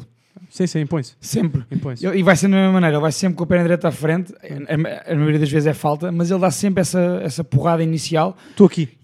Estou aqui, exatamente, e calma que isto não vai ser um passador para ti. Sim. E fez isso nestes jogos quase todos, portanto quem, é, quem, é, acaba por ser engraçado. E quem tem visto os jogos do Benfica uh, europeus só, uh, Pá, vê, vê no Gilberto um super lateral direito. Vê, vê, vê. E, e- pois, claro. Tem- Sim. Quem faz a análise ao Gilberto, Meramente por esses jogos. acredito que muitas das páginas internacionais não vejam o Campeonato Português de forma regular, à exceção dos jogos grandes, e veem jogos do Benfica hum, e veem os jogos europeus do Benfica. Pá, e o Gilberto, apesar de tudo, tem sido dos melhores jogadores da época. Sim, Até porque ele tem uma. A malta pega muito na questão do esforço e de facto ele é um jogador muito abnegado e, e com as suas limitações, quando chegou, pri- principalmente físicas e táticas, eh, isso no- notava-se muito. Com, pelo facto de ele ser assim um jogador de- desse perfil, não se nota tanto. É que eu acho que ele, para além disso, evoluiu mesmo. Evoluiu mesmo naquilo que é o contexto do futebol do Benfica e no futebol europeu. Evoluiu fisicamente, taticamente. Parece-me ser um jogador mais inteligente hoje em dia no jogo. Portanto, concordo com esse shout Vocês já falaram, o Verton, concordo contigo. MVP. Acho que o MVP é inevitável o Darwin. Mais, é é o derby do Darwin, não há dúvidas em Não relação a deixa isso. de ser interessante que três contratações expressamente pedidas pelo Jesus acabam por explodir sem Jesus. Explodir Darwin, o Darwin, o Everton Gilberto e o- Everton. Pois o Everton ainda não explodiu. Não. é? Não explodiu, mas, Mas está melhor, mas está melhor, está melhor. o rendimento. Está portanto, melhor, sim. Não deixa de ser curioso. Se Sim, calhar é sim. revelador de E, muita curi- coisa. e curiosamente, os jogadores que não renderam com, com o Jorge Jesus, como Gonçalo Ramos, Gonçalo Ramos, por exemplo. Está, está, Só está. houve um que pronto, mas esse só joga com o Jesus, que é o João Mário. Sim, sim. Esse é menino do Jesus. É Mesmo verdade. ano passado no Sporting. Uma não- palavrinha, uma palavrinha, que aqui quero que seja a Samita a falar, porque ias fazer um tweet sobre isso, só que eu antecipei ontem, sobre, dos- sobre a comunicação, Veríssimo Amorim, parece que temos aí dois, dois exemplos de, de comunicação não é? e de boa comunicação. Concordamos, não concordamos? Não, e, e- e- para além da comunicação, eh, acho que são dois gajos, dois bons gajos, são duas pessoas com, com, com, com uma boa postura, são corretos. ehm, pá, porque depois consegues disfarçar mais ou menos na comunicação, mas se não fores um gajo com, com alguns princípios, não, mais tarde ou mais cedo, há sempre ali um momento em que não dá para para aguentar. E o, e o, e o Veríssimo e o, e o Ruben Amorim, claramente que são dois bons exemplos para, para o nosso futebol. Tiveram duas, uh, duas conferências de imprensa e duas flash interviews bastante sóbrias, corretas, com, falaram sobre o jogo, um, mostraram respeito uh, pela, pela estratégia do- do- dos respectivos adversários e, e- e podia-se esperar que o Amorim, tendo em conta a estratégia do Benfica, um, Até pela forma como o próprio Paulinho veio logo na flash interview. Exatamente, mas o Ruben Amorim vai, não só não critica, Sim, sim. como ele reconhece que foi uma boa estratégia e diz ainda outra coisa, que diz hum, amanhã podemos ser nós. E eu acho que esta estratégia, Uhum. neste caso em particular, tendo em conta o jogo que foi, eu não acho que o Benfica hum, tenha apresentado uma... uma não o Benfica não jogou sujo, ou seja, sujo no sentido em que não jogou... tipo, Quem, quem estava. Não, não, não, é, não, é, não é isso. Não, não, não foi aquele autocarro. hum, ouvi, ouvi muita malta a dizer que, que, que, hum, que o Benfica tinha jogado com autocarro. Acho que não chegou a esse ponto. Também não- Honestamente, não acho que não concordo. chegou a esse ponto. Não acho que o concordo. Benfica ainda por cima. Hum, há muito- a beleza do futebol é isto. Sempre- já falei disto várias vezes. Há aquela, aquela grande frase do, do, do Mourinho quando ganha a Champions. E, e- e nessa, nessa campanha na Champions tem Samuel Eto'o a, a lateral direito em Barcelona. Ah, e ele diz: pá, há várias formas de ganhar um jogo. E a verdade é essa. E o Benfica não só teve uma boa estratégia, hum, como, como, como conseguiu desempenhá-la durante o jogo. Mas isto tudo para dizer, em relação ao, ao Ruben Amorim e ao, e ao Veríssimo, que tiveram os dois uma postura absolutamente irrepreensível. hum, e, e também uma nota hum, acerca do, do treinador, não, do jornalista da Sport TV que fez as perguntas corretas na, na Flash, porque nestes derbys, no final dos jogos, também há muito papel uh, da comunicação social Uhum. e, e acho que o jornalista da Sport TV, é verdade, não houve casos hum, capitais de arbitragem, portanto também não houve ali nada que ele pudesse sacar da cartola, mas acho que o jornalista teve, teve bastante bem. Até porque aparentemente a equipa que ganha é a equipa que até é mais prejudicada no- durante o jogo. Aparentemente, não. Equipa que ganha. Ah, está equipa bem neste jogo, sim, jogo, sim, portanto, sim, houve, sim, os lances. Nem sequer, sim, nem sequer havia, nem sequer havia muita abertura para. para Exatamente. para E ainda bem, ainda bem. E o próprio Ruben Amorim não é, não é propriamente um Sim, gajo sim, não que, é. que, que, que, que vá falar da arbitragem dessa forma, como É. outros treinadores falam. Ah, mas sim, grande postura e, portanto, fica aqui essa palavra aos três, aos treinadores e ao, e ao próprio jornalista da Sport TV. Alguém quer falar sobre isto? Ou estamos, seguimos? Estamos bem? Seguimos por mim. Muito bem, acho que, acho que ainda vamos aí falar sobre. eh, Aliás, vamos juntar os temas, mas agora passamos para as nossas rubricas, não é? Sim. Eh, Pedro Guarda, vamos aos bitites ou não? Ai, amigo, prognóstico só no fim do jogo. Ui. Vamos aos bitados. Vamos então aos Temos a bitados. tabela? Não. Vinícius, temos a tabela ou não? Consegues por aí num instante? Que alterações drásticas esta semana. Há, há uma que não, não altera Alteração- nada, não é? Que é a minha alterações posição. Drásticas e eu gostava aqui. Aqui, aqui temos que. Temos, não, o, o, o guarda que trate e que explique essa tabela que vamos aparentemente mostrar Não daqui a bocadinho. uma. Como é que foram os jogos esta semana? Epá, agora apanhaste um que não trouxe o Excel. Eu sei, o o Leicester ganhou O Leicester Schmidt, ganhou- ganhou ao Schmidt, eliminou o Schmidt da Conference Schmidt. League. Portanto, aí eu, eu e tu acertámos. Eu e tu acertámos. Um O pontinho para Diogo Maia. apostou triplo 1. Falhou Portanto, porque tu perdeste os Eu três. fiz triplo 1 também. E o AZ também perdeu os três. Exatamente. Pronto. Ainda há outro, mas houve, houve- O outro jogo foi o Lyon West Ham. Ganhou o 3-0 West Ham, para o- ninguém para o West acertou. Ham, ninguém acertou esse. E depois. City, City Atl- Atlético City. Ficou 0-0. Atlético City eu apostei pus X. Pus- Não, eu apostei pus X. X. Eu meti 2 e eles meteram. um. Yeah. Foi, Portanto, foi o que foi. Foi é um que é- bom como é que está jogo atualmente? Portanto, temos imagem? Não temos? Vamos ter? Vamos ter, vamos ter. Bem. Ora bem. Ainda não está, mas, mas vai, vai dizendo, vai dizendo. Pronto, eh, houve alterações drásticas esta semana, eh, é o que eu posso adiantar. Portanto, o Maia está em primeiro Quantos com 31 pontos. 31. Porra. 31 só? 31 eu vou confirmar. Houve muita semana. Eu acho que são 33. Tenho que ver a tabela. Eu mandei a tabela propositadamente. Eu acho que são 33. São Que foi a 33? Páscoa, a idade de Jesus Cristo. Está aqui, caraças. Uh, Maia 33 pontos, exatamente. Samit segundo 27. Depois eu estou a meio da tabela. Isto é inacreditável. eu tenho 21 pontos. Uh, o AZV tem 19 e depois temos aqui o último classificado, que é o Rodrigo, que tem um. O Rodrigo tem um. Qual é que foi o jogo que o Rodrigo acertou? Não te lembras? É pá, não me lembro, mas é assim, o Rodrigo já jogou. Portanto, para mim está aí último. Uh, vamos aos jogos desta semana. Vamos aos jogos desta semana. Uh, isto agora. Eu acho, que, eu acho que o Rodrigo Eu já mandei isto. foi na altura daquela eliminatória de Leicester, eh, Leicester nada, eh, faz grupos PSV Mónaco para aí da Liga Europa. Estava-me a- Confesso, estava-me a lembrar vagamente porque lembro-me de apostarmos nesse jogo e acho que foi contigo. Pronto, já tenho aqui os três joguinhos. Uh, Inter AC Milan, Copa Itália, terça-feira. Primeira mão ficou 0-0. Interessante. Nos 90, não é? Nos Ah, 90, pois, exatamente. convém, exato. É importante. Exato. Inter AC Milan, segunda mão da meia final da Copa Itália. É isto, não é? Exatamente. Posso começar eu? Inter. 1. Um. Rodrigo. Inter também. Maia. X. Ah, Azevedo. Azevedo. Ehm, eu vou Milan 2, tenho que arriscar. Samit 1. Desculpa, tu disseste. Pronto, Ok, vamos. ok, ok, ok. vamos ao segundo jogo. Chelsea-Arsenal, quarta-feira às 19h45. E eu vou... Não, não vou ser eu o primeiro. Vai ser tu. Premier, Premier. Chelsea Arsenal. Arsenal 2. Samit 1. Samit 1, exato. Maia. Um também. Chelsea. Hum. Eu vou X. E depois aqui um jogo que eu e o Zé vamos gostar muito de prognosticar. Flamengo-Palmeiras. Quarta-feira às 23h30. E começa o Maia. Ainda não começaste. Uh, Mengão, Mengão, Palmeiras. Palmeiras. Daqueles jogos que eu adoro. Paulo Souza contra Abel. Ah, pois é. Então é um X. Samit. Samit. Samit é X. Tu. Eu vou. E, e- e- e vou Palmeiras 2. Eu vou Palmeiras também. Palmeiras, 2. Palmeiras ainda não ganhou, não foi? Está aqui uma confiança. Não, ainda não. Não ganhou, Um- não. uma derrota e um empate. E o Caveri ontem marcou outra vez. Foi? Cuidado, Mas não foi mas tempo, 3, não. levou Exato. 3. O E 3 o, do o Paulo? Sousa. Também marcou 3. Muito bem, vamos então ao Neymar da semana. Que imagina você com 24 anos, né, ganhando tudo que eu ganhei, tendo tudo que eu tenho. Você seria o mesmo que eu? É isso, eu te faço essa pergunta, só isso. Valeu. Tô na luta, vida passa, mas a vida aqui não muda. Mais dinheiro, mais um gajo só se afunda. Oh yeah, mais um gajo só se afunda.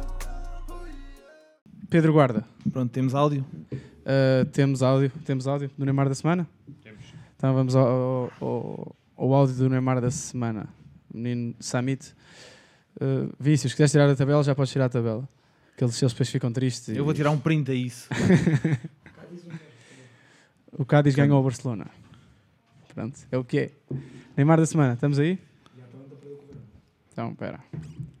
Ainda bem que não só ouviu o que disseste. Vamos a isso. Temos de deixar de pensar isso, porque somos muito ignorantes futebolisticamente falando, muito. Não somos analfabetos, porque analfabetismo é quem nunca pode aprender, quem pode aprender e não quer é ignorante. Portanto, a nível de futebol, ainda somos um país bastante ignorante naquilo que pensamos do jogo e, e demais. Temos muito que aprender. Cada vez há menos gente a gostar de futebol. No último ano, como jogadores, meus colegas já sabem disso, toda a gente sabe disso, mas isso é o menos importante. Quer dizer, não, eu nunca, nunca quis nada, nem no bom nem no mau. Sempre fui muito de, de meio termo, nunca. Nunca, me- nunca me aproveitei das coisas quando acontecem bem, nem das coisas quando estão mal. Me, me posso deixar eh, ir lá abaixo, porque o futebol é mesmo isso. E os artistas vivem disso. Convivem com isso, faz parte da nossa profissão ouvir de tudo e, e faz parte. Como no último ano, como jogador. Guarda.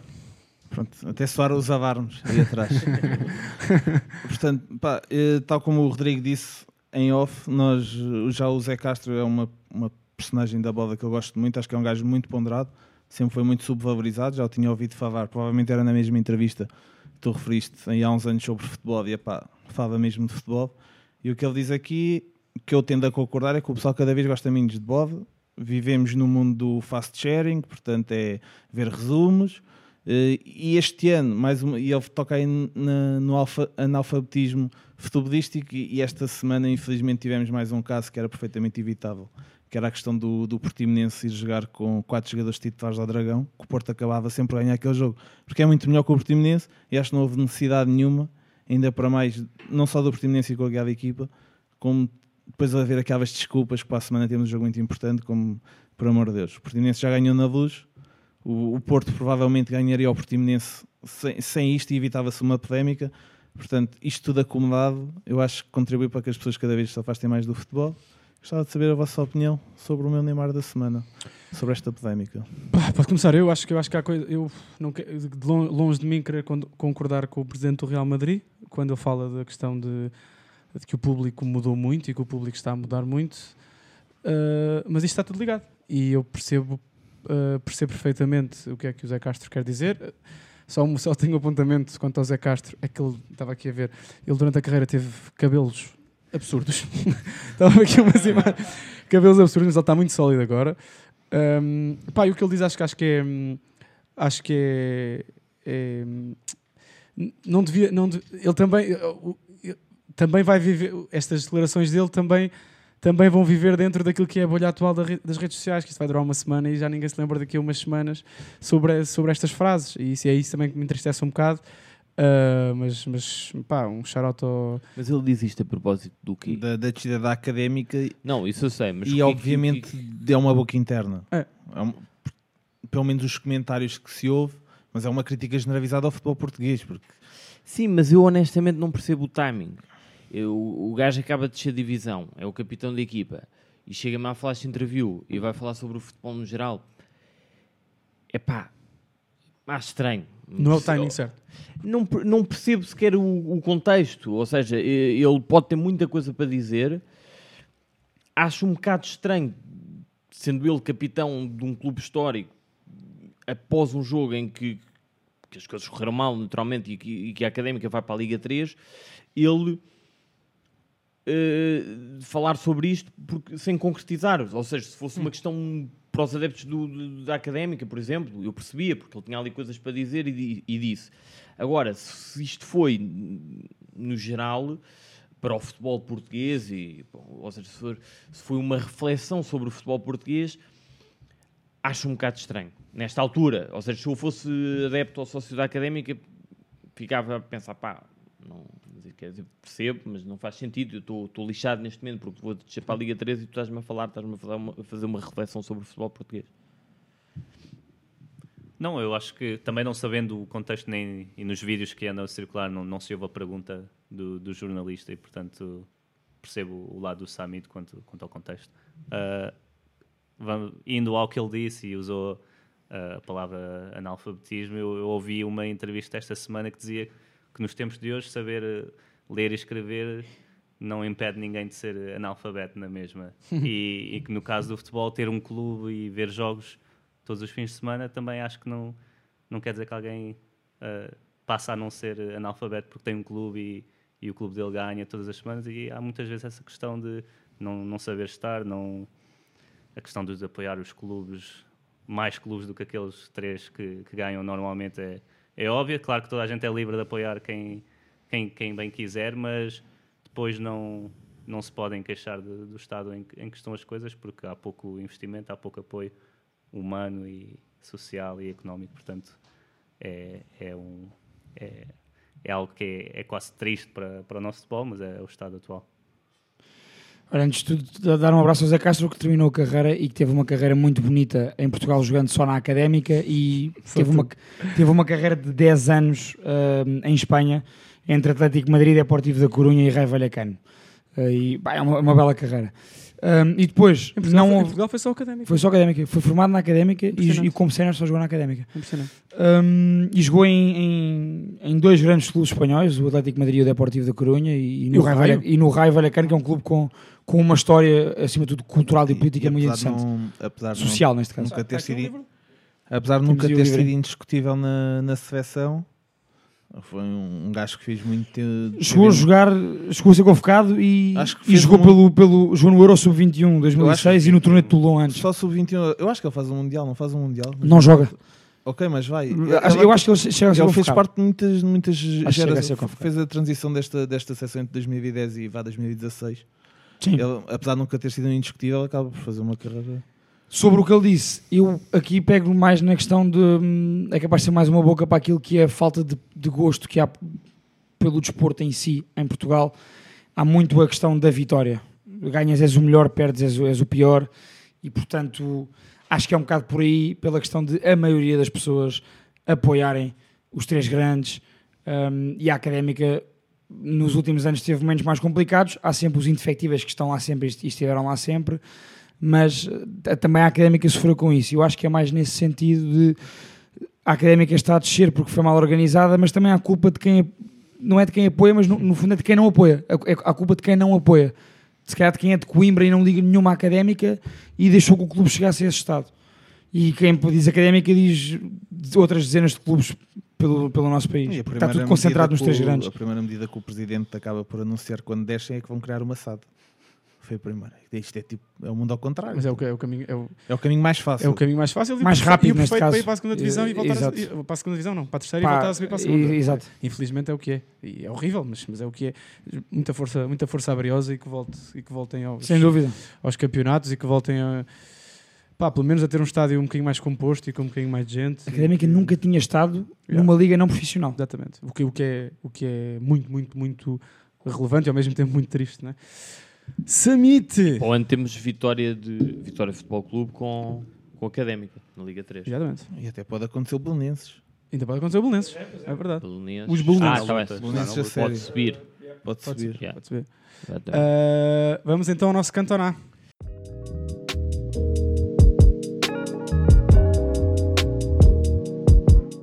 I love football. Thank you.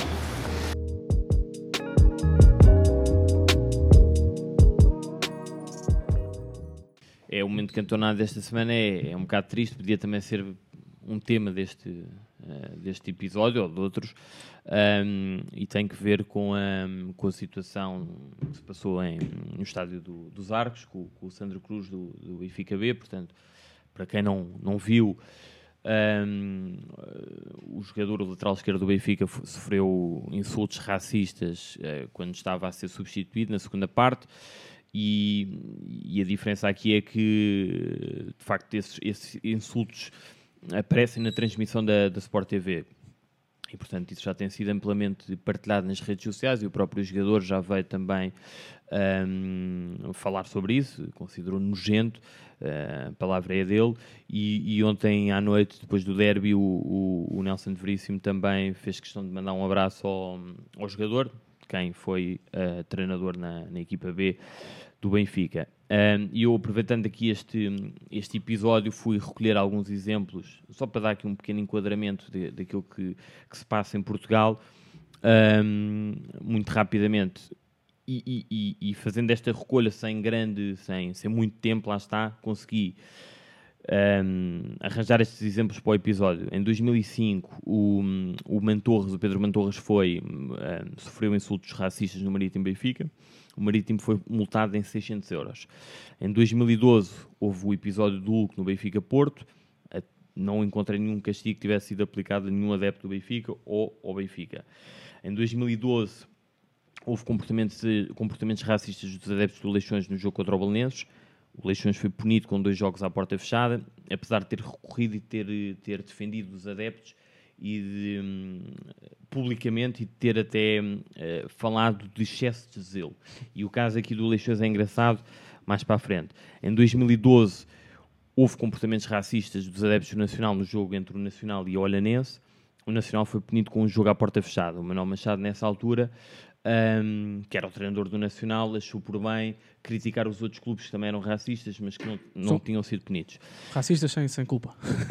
Exatamente. Em 2016, ao episódio do Renato Santos no Rio Ave Benfica, o Rio Ave foi multado em 536 euros. Só para terem aqui uma noção, portanto, em 2016 houve um clube que foi multado em 536 euros, mas em 2005 A inflação não- o, o, o Marítimo já tinha levado com multa superior a esta. A inflação não tem. O racismo não, não, não, é alvo de inflação. Exatamente, pelo contrário. Um, depois, em, em, em, em 2019, ao, ao, em 2019 não, em 2020, ao, ao célebre eh, episódio com o Marega, um, o Vitória foi punido com três jogos à porta fechada, entretanto recorreu e, e o TAD absolveu o Vitória. Em 2019, um ano antes, o Sérgio Conceição dizia isto. Já passei por vários campeonatos como jogador e treinador e, sinceramente, no nosso país não vejo que haja racismo ou insultos a jogadores de outras nacionalidades. Isto a propósito de um, de um eventual castigo que o Porto ia, ia receber hum, por insultos racistas num jogo da Champions, da Liga Europa, Liga Europa. Num, num penalti. Este ano, só este ano, chegando a 2022, o Sporting denunciou insultos racistas dos adeptos do Fundação Salesianos contra, contra uma jogadora do, do Sporting, a Cíntia Martins, no jogo da formação de futebol feminino. Não encontrei nenhum castigo que tivesse sido aplicado. O Leixões, que há uns anos falava do excesso de zelo, agora em 2022 já denuncia comportamentos dos seus próprios adeptos, eh, comportamentos racistas, ahm, contra jogadores da, da equipa, portanto, neste caso ao, ao, ao Sapara, acho que era o Uhum. Sapara. Ahm, cerca de um mês depois, mais um caso de racismo no estádio do, do, do, do Leixões, no Leixões Estrela da Amadora. Ah, no Famalicão Tondela, o Gustavo Assunção, acho que todos nós vimos, saiu a chorar do, do, do campo, porque aparentemente terá ouvido também comentários racistas do, do, do Rafael Barbosa, jogador do, do Tondela. Ah, e, e no mesmo fim de semana, o, o Lincoln, o jogador do, do Santa Clara, denunciou insultos racistas que terá ouvido dos adeptos do, do Braga. Sporting Braga. Também este ano, ou o ano passado, houve, houve portanto, isto não é obviamente um, um fenómeno que só se vê no, no futebol, no, no, no basquetebol, há, o- há também o episódio ahm, que, que ocorreu no, no Oliveirense Sporting. Há um vídeo, eu por acaso fui ver o vídeo, não tinha noção. Vê-se bem, vê-se bem. Não tinha visto o vídeo. Acho que é partilhado por um jogador do Sporting, o Diogo, Diogo Ventura. Ventura. Um, de um jogador do- de um adepto do Oliveirense que faz gestos de, de- de macaco para, para um dos jogadores da- do Sporting. Foi o Trabant Williams. não- Foi o Travant Williams. foi. E acho que até agora também não houve. Posso estar enganado, se estiver enganado, peço já desculpa, mas eu, eu não encontrei nenhum castigo que tivesse sido aplicado. Um, desculpem lá, sei que estou a roubar tempo, Faz mas, mal, mas de qualquer das formas, em 2021 também vi. um, em 2021, não, não, vi. Em 2021 foi publicado o Estudo Nacional sobre o Racismo no Futebol em Portugal, Percepções e Vivências, que foi desenvolvido durante um ano por uma associação portuguesa que é a Planuí, que é confi- um, confinanciada pela FAR Network, que é uma ONG europeia um, de combate à desigualdade e, e discriminação no futebol. Um, tem algumas conclusões importantes, uh, mas que não surpreendem, porque que têm a ver com, com- com esta questão do racismo. Uh, Posso-vos dar aqui duas ou três conclusões. Portanto, o género, a cor da pele, a etnia, a orientação sexual, a identidade de género e as questões da diversidade funcional foram os cinco fatores de discriminação mais apontados. Cerca de 40 e 600 eh, 40% e, desculpa, eh, 40% e 60% das mulheres e dos homens, respectivamente, dizem ter testemunhado mais do que uma vez hum, casos de racismo no futebol nacional. Hum, falam depois, depois há outras conclusões sobre o racismo. Uh, 86% das mulheres e 82% dos homens, respectivamente, consideraram que o tratamento dado aos casos de racismo no futebol nacional é desadequado. Um, e, e a desvalorização da gravidade dos casos, esta também é outra conclusão, foi apontada como um fator que não explica esse tratamento uh, desadequado. Voltando aqui à, à, à pesquisa que eu fiz, portanto, estes, estes são exemplos que eu acho, pelo menos na minha opinião, que demonstram desde logo que o racismo existe em Portugal, tal como na sociedade, mas, mas, e no desporto em geral, mas o racismo é, na minha opinião, um problema que, real na, no desporto, em Portugal e no futebol. As datas em que estas situações ocorreram também demonstram que o problema uh, é antigo, não, não, é novo, portanto, isto não é uma, uma coisa que, que tenha vindo esta, esta situação com o Santa Cruz não foi a primeira vez que, que aconteceu um, e as consequências de, de, todas estas ocorrências também demonstram, na minha opinião, que continuamos sem saber lidar com, com, com o problema. Uhum.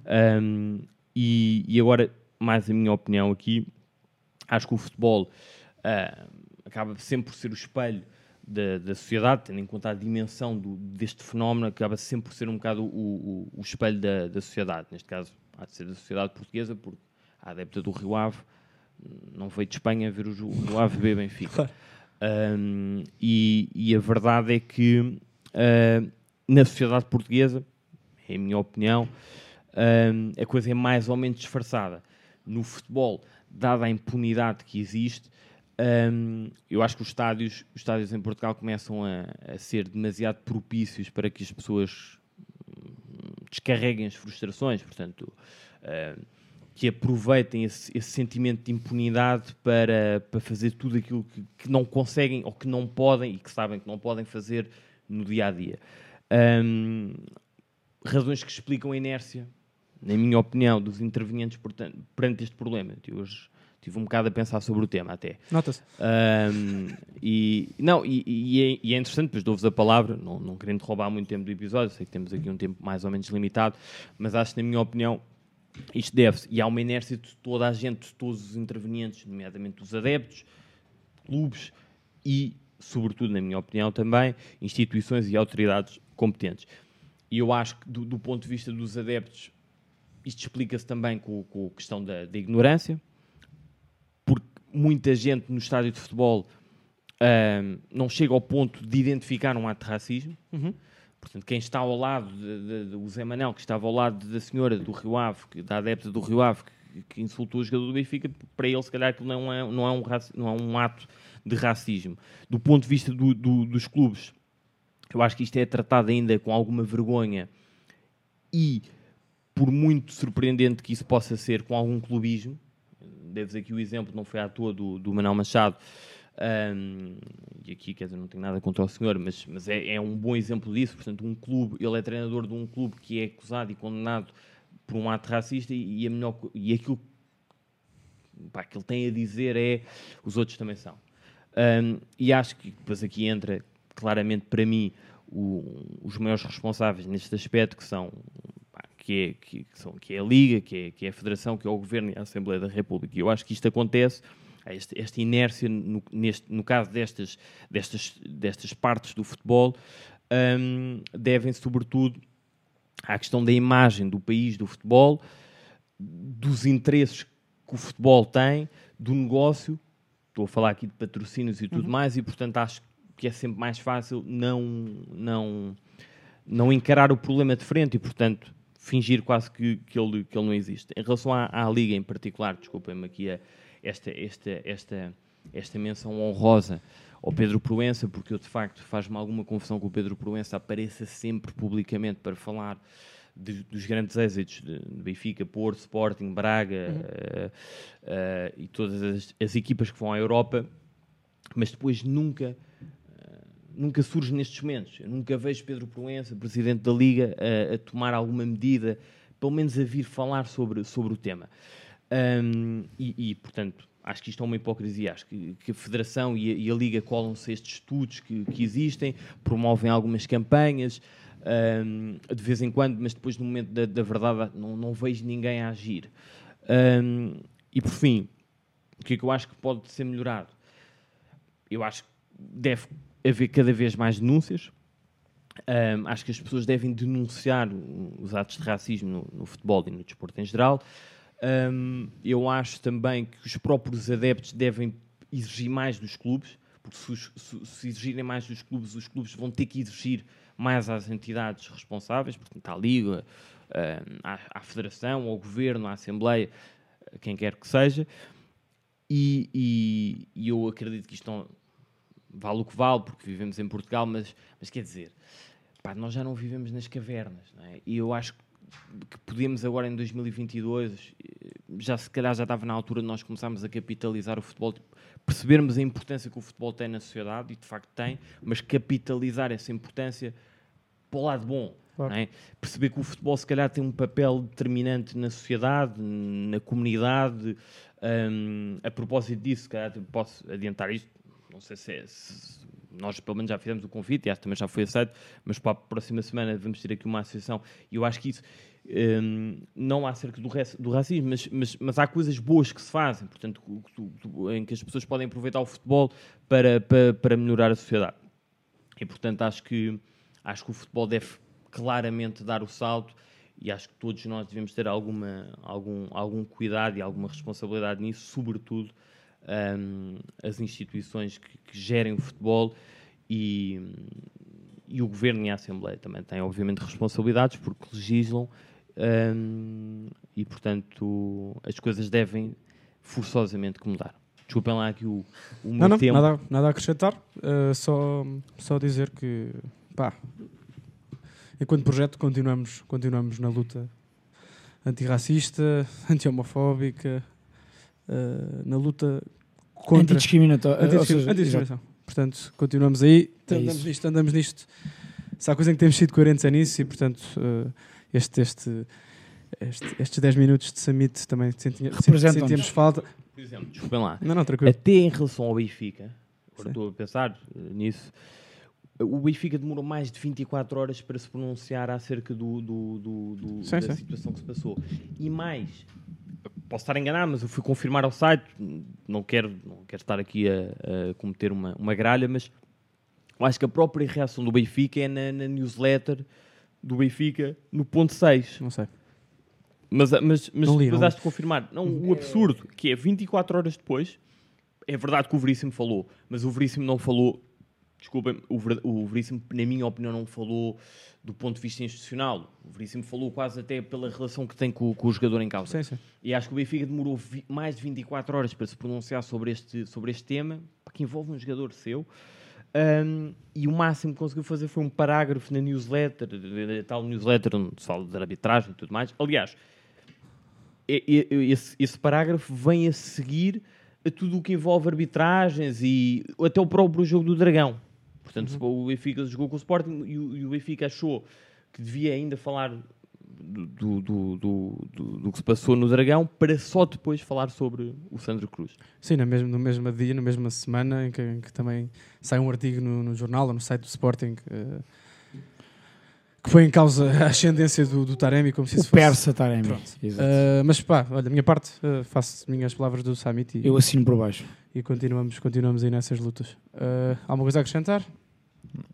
Pá, não, não me queria alongar muito, mas ah, acho que também, como, como o Samit disse agora, acho que os próprios clubes dos jogadores e dos atletas que sofrem, ou dos profissionais que sofrem esse- esses abusos, podem fazer muito mais. Uhum. E em 2020, ah, na, na equipa, no clube onde estou agora, tivemos uma semana em que aconteceram dois eventos deste, deste género e, e tivemos que, que tomar medidas na altura que até nos pode ter custado três pontos num jogo em que até estávamos a lutar pelo, pelos playoffs, mas a equipa decidiu abandonar o campo e isso teve depois reper- repercussões na, na liga, houve conversas importantes, houve notícias pelo, pelo mundo de fora e se não, se não ouviram, que é o mais normal, procurem San Diego Loyal e temos um... Sim, nós falamos isso na altura e tudo. Sim, sim, sim, temos um dos poucos jogadores, ou se calhar, agora já não é o único, mas era o único na altura publicamente homossexual no, no futebol profissional.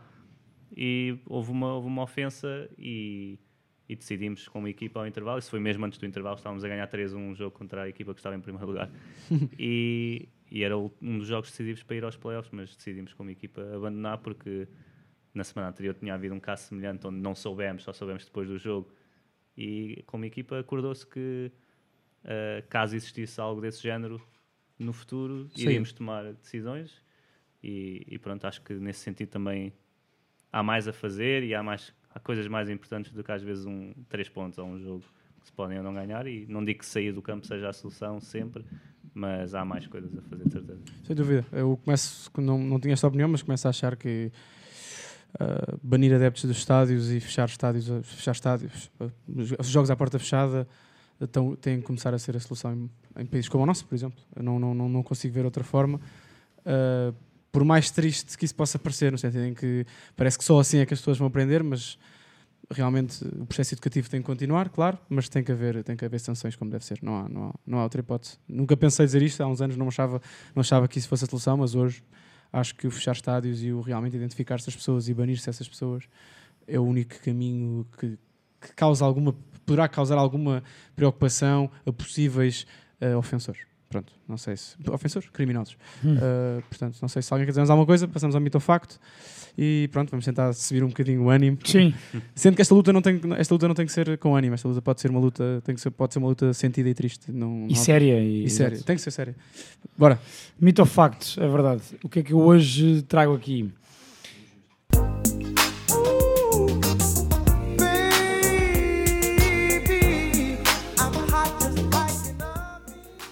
Mito ou facto?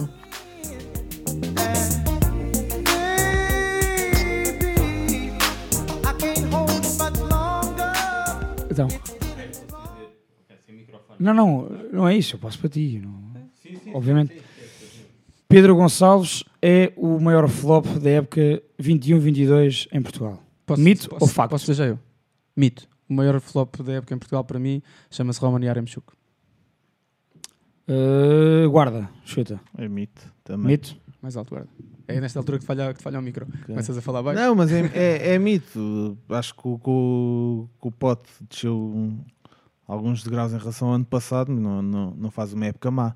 O- Por exemplo, pegando o exemplo do Maia, o o Yaremchuk faz uma época, tendo em conta as expectativas e o preço que o, que o Benfica acabou por pagar pelo jogador e pelo hype que ele trazia do Euro, acaba por fazer uma época muito mais fraca. Pegando nesse exemplo, pode buscar mais, mais exemplos, pode buscar o João Mário, por exemplo. Só- só- nem saindo do Benfica. Portanto, sem dúvida que é, que é mito, para mim. Agora, deixo para os outros. Rodrigo. É, também acho que é, é mito, não. Ainda por cima, a palavra flop acho que é um, é um pouco forte e um jogador que continua a ser dos melhores da, da equipa que vai em segundo lugar neste momento e que provavelmente irá ficar em segundo lugar. Ah, não, acho que é, é mito. E o ano passado já falámos disso, mas não só as, as estatísticas, mas também notava-se que estava claramente em sobreprodução e, e rendimento. E este ano está, está a ter um ano normal. Que se tivesse sido o primeiro quando veio do, do Famalicão para o Sporting, teria sido um ano bom. Concordo. Não acho que seja mito. É, é exagerado. Não eu também, eu também facto? Não que acho que seja- facto. Portanto, posso a mito é mito. Eu, eu concordo com vocês, trouxe isto porque pensei que, havia, que ia haver aqui malta a dizer eh, que, era, que era facto. Desde logo. Desde, desde logo porque, porque Pedro Gonçalves, na época passada, em 30 em 37 jogos, marca 23 golos e faz 3 assistências, e esta época, não estando ao mesmo nível exibicional da época passada, marca 14 golos e 9 assistências até agora. Portanto, isto nunca pode ser uma época considerada um flop. Se, se o Pedro Gonçalves é um flop este ano, que dirá os dos gajos do Paris Saint-Germain em relação ao Messi, por exemplo. Não, não, certo, mas eu eu não acho que o Pedro Gonçalves Ah, seja um flop. também não é o momento- também não o momento para falarmos do Messi. Acho que era não, só. não, há, não há necessidade em falar-se de Messi, até porque o ano ainda não acabou. Ainda há, em novembro ainda há um Mundial. Mas está Ah, feito. Mito ou facto? Mito ou facto, está feito. Agradecer ao Rodrigo, uh, siga o trabalho do Rodrigo uh, no Twitter, tu nunca, nunca, é Rodrigo CCC97 no Twitter, é o teu handle, não é? É lá, que, é lá que o trabalho, do, o trabalho, quer dizer, coisas que o Twitter, que neste momento não tens, não, não tens passado lá muito tempo, é verdade? Não, Mas, mas, mas é lá que nós também conhecemos o Rodrigo, foi lá que nos começámos a dar, foi no Twitter. Ahm, da nossa parte, esta semana, uh, mais tardar, hoje, amanhã, vamos ter, temos o link, temos o link para o, para o merch. Um, de resto, subscrever, gostos, uh, partilhem, ativem o sininho, sigam em todo lado, sigam o Summit no Instagram. Um, e pá, continuem desse lado. Uh, alguém quer dizer mais alguma Temos coisa? que rever aqui a questão dos micros. Temos que ver isto, pá. Temos, temos que rever a questão dos micros, temos, temos, temos, temos, de ver, temos de rever isso. Uh, de Mas resto, agora é que não há cortes mesmo, agora é que não, não há hipótese de cortar. Yeah, agora não há hipótese. Agora não há Nunca foi nossa política, mas houve aí programas, não faz mal nenhum admitir, para qualidade de som. Sim. Temos de oferecer um melhor produto, tínhamos que cortar porque havia micros que falhavam. Sim. Agora é magia do direto. É magia do direto. É Somos isso. todos uns gochas. Pronto, teremos cá para a semana. Como o Samit disse, temos aí também para a semana, é no 25 de Abril, portanto temos um episódio diferente, com, com, com, com convidado diferente, convidados diferentes. Uh, temos de perceber o que é que, como é que vamos fazer isto dos micros. É, logo, vamos- se- vamos logo ver se vê. quantos. Logo se vê. Quantos micros é que temos? Um, de resto, obrigado por estás cá. Um, voltarás, voltarás agora para os Estados Unidos? Mais tardar? Sim, Quando é sim, que é? sim. Já no, já no sábado. Muito bem. Muito obrigado por teres vindo. Uh, Obrigado, Rodrigo. Estaremos cá para a semana, segunda-feira? Os quatro? Estamos cá os quatro para a semana? Yeah. Dois seguidos. Muito bem. Obrigado e até para a semana. Até para a semana.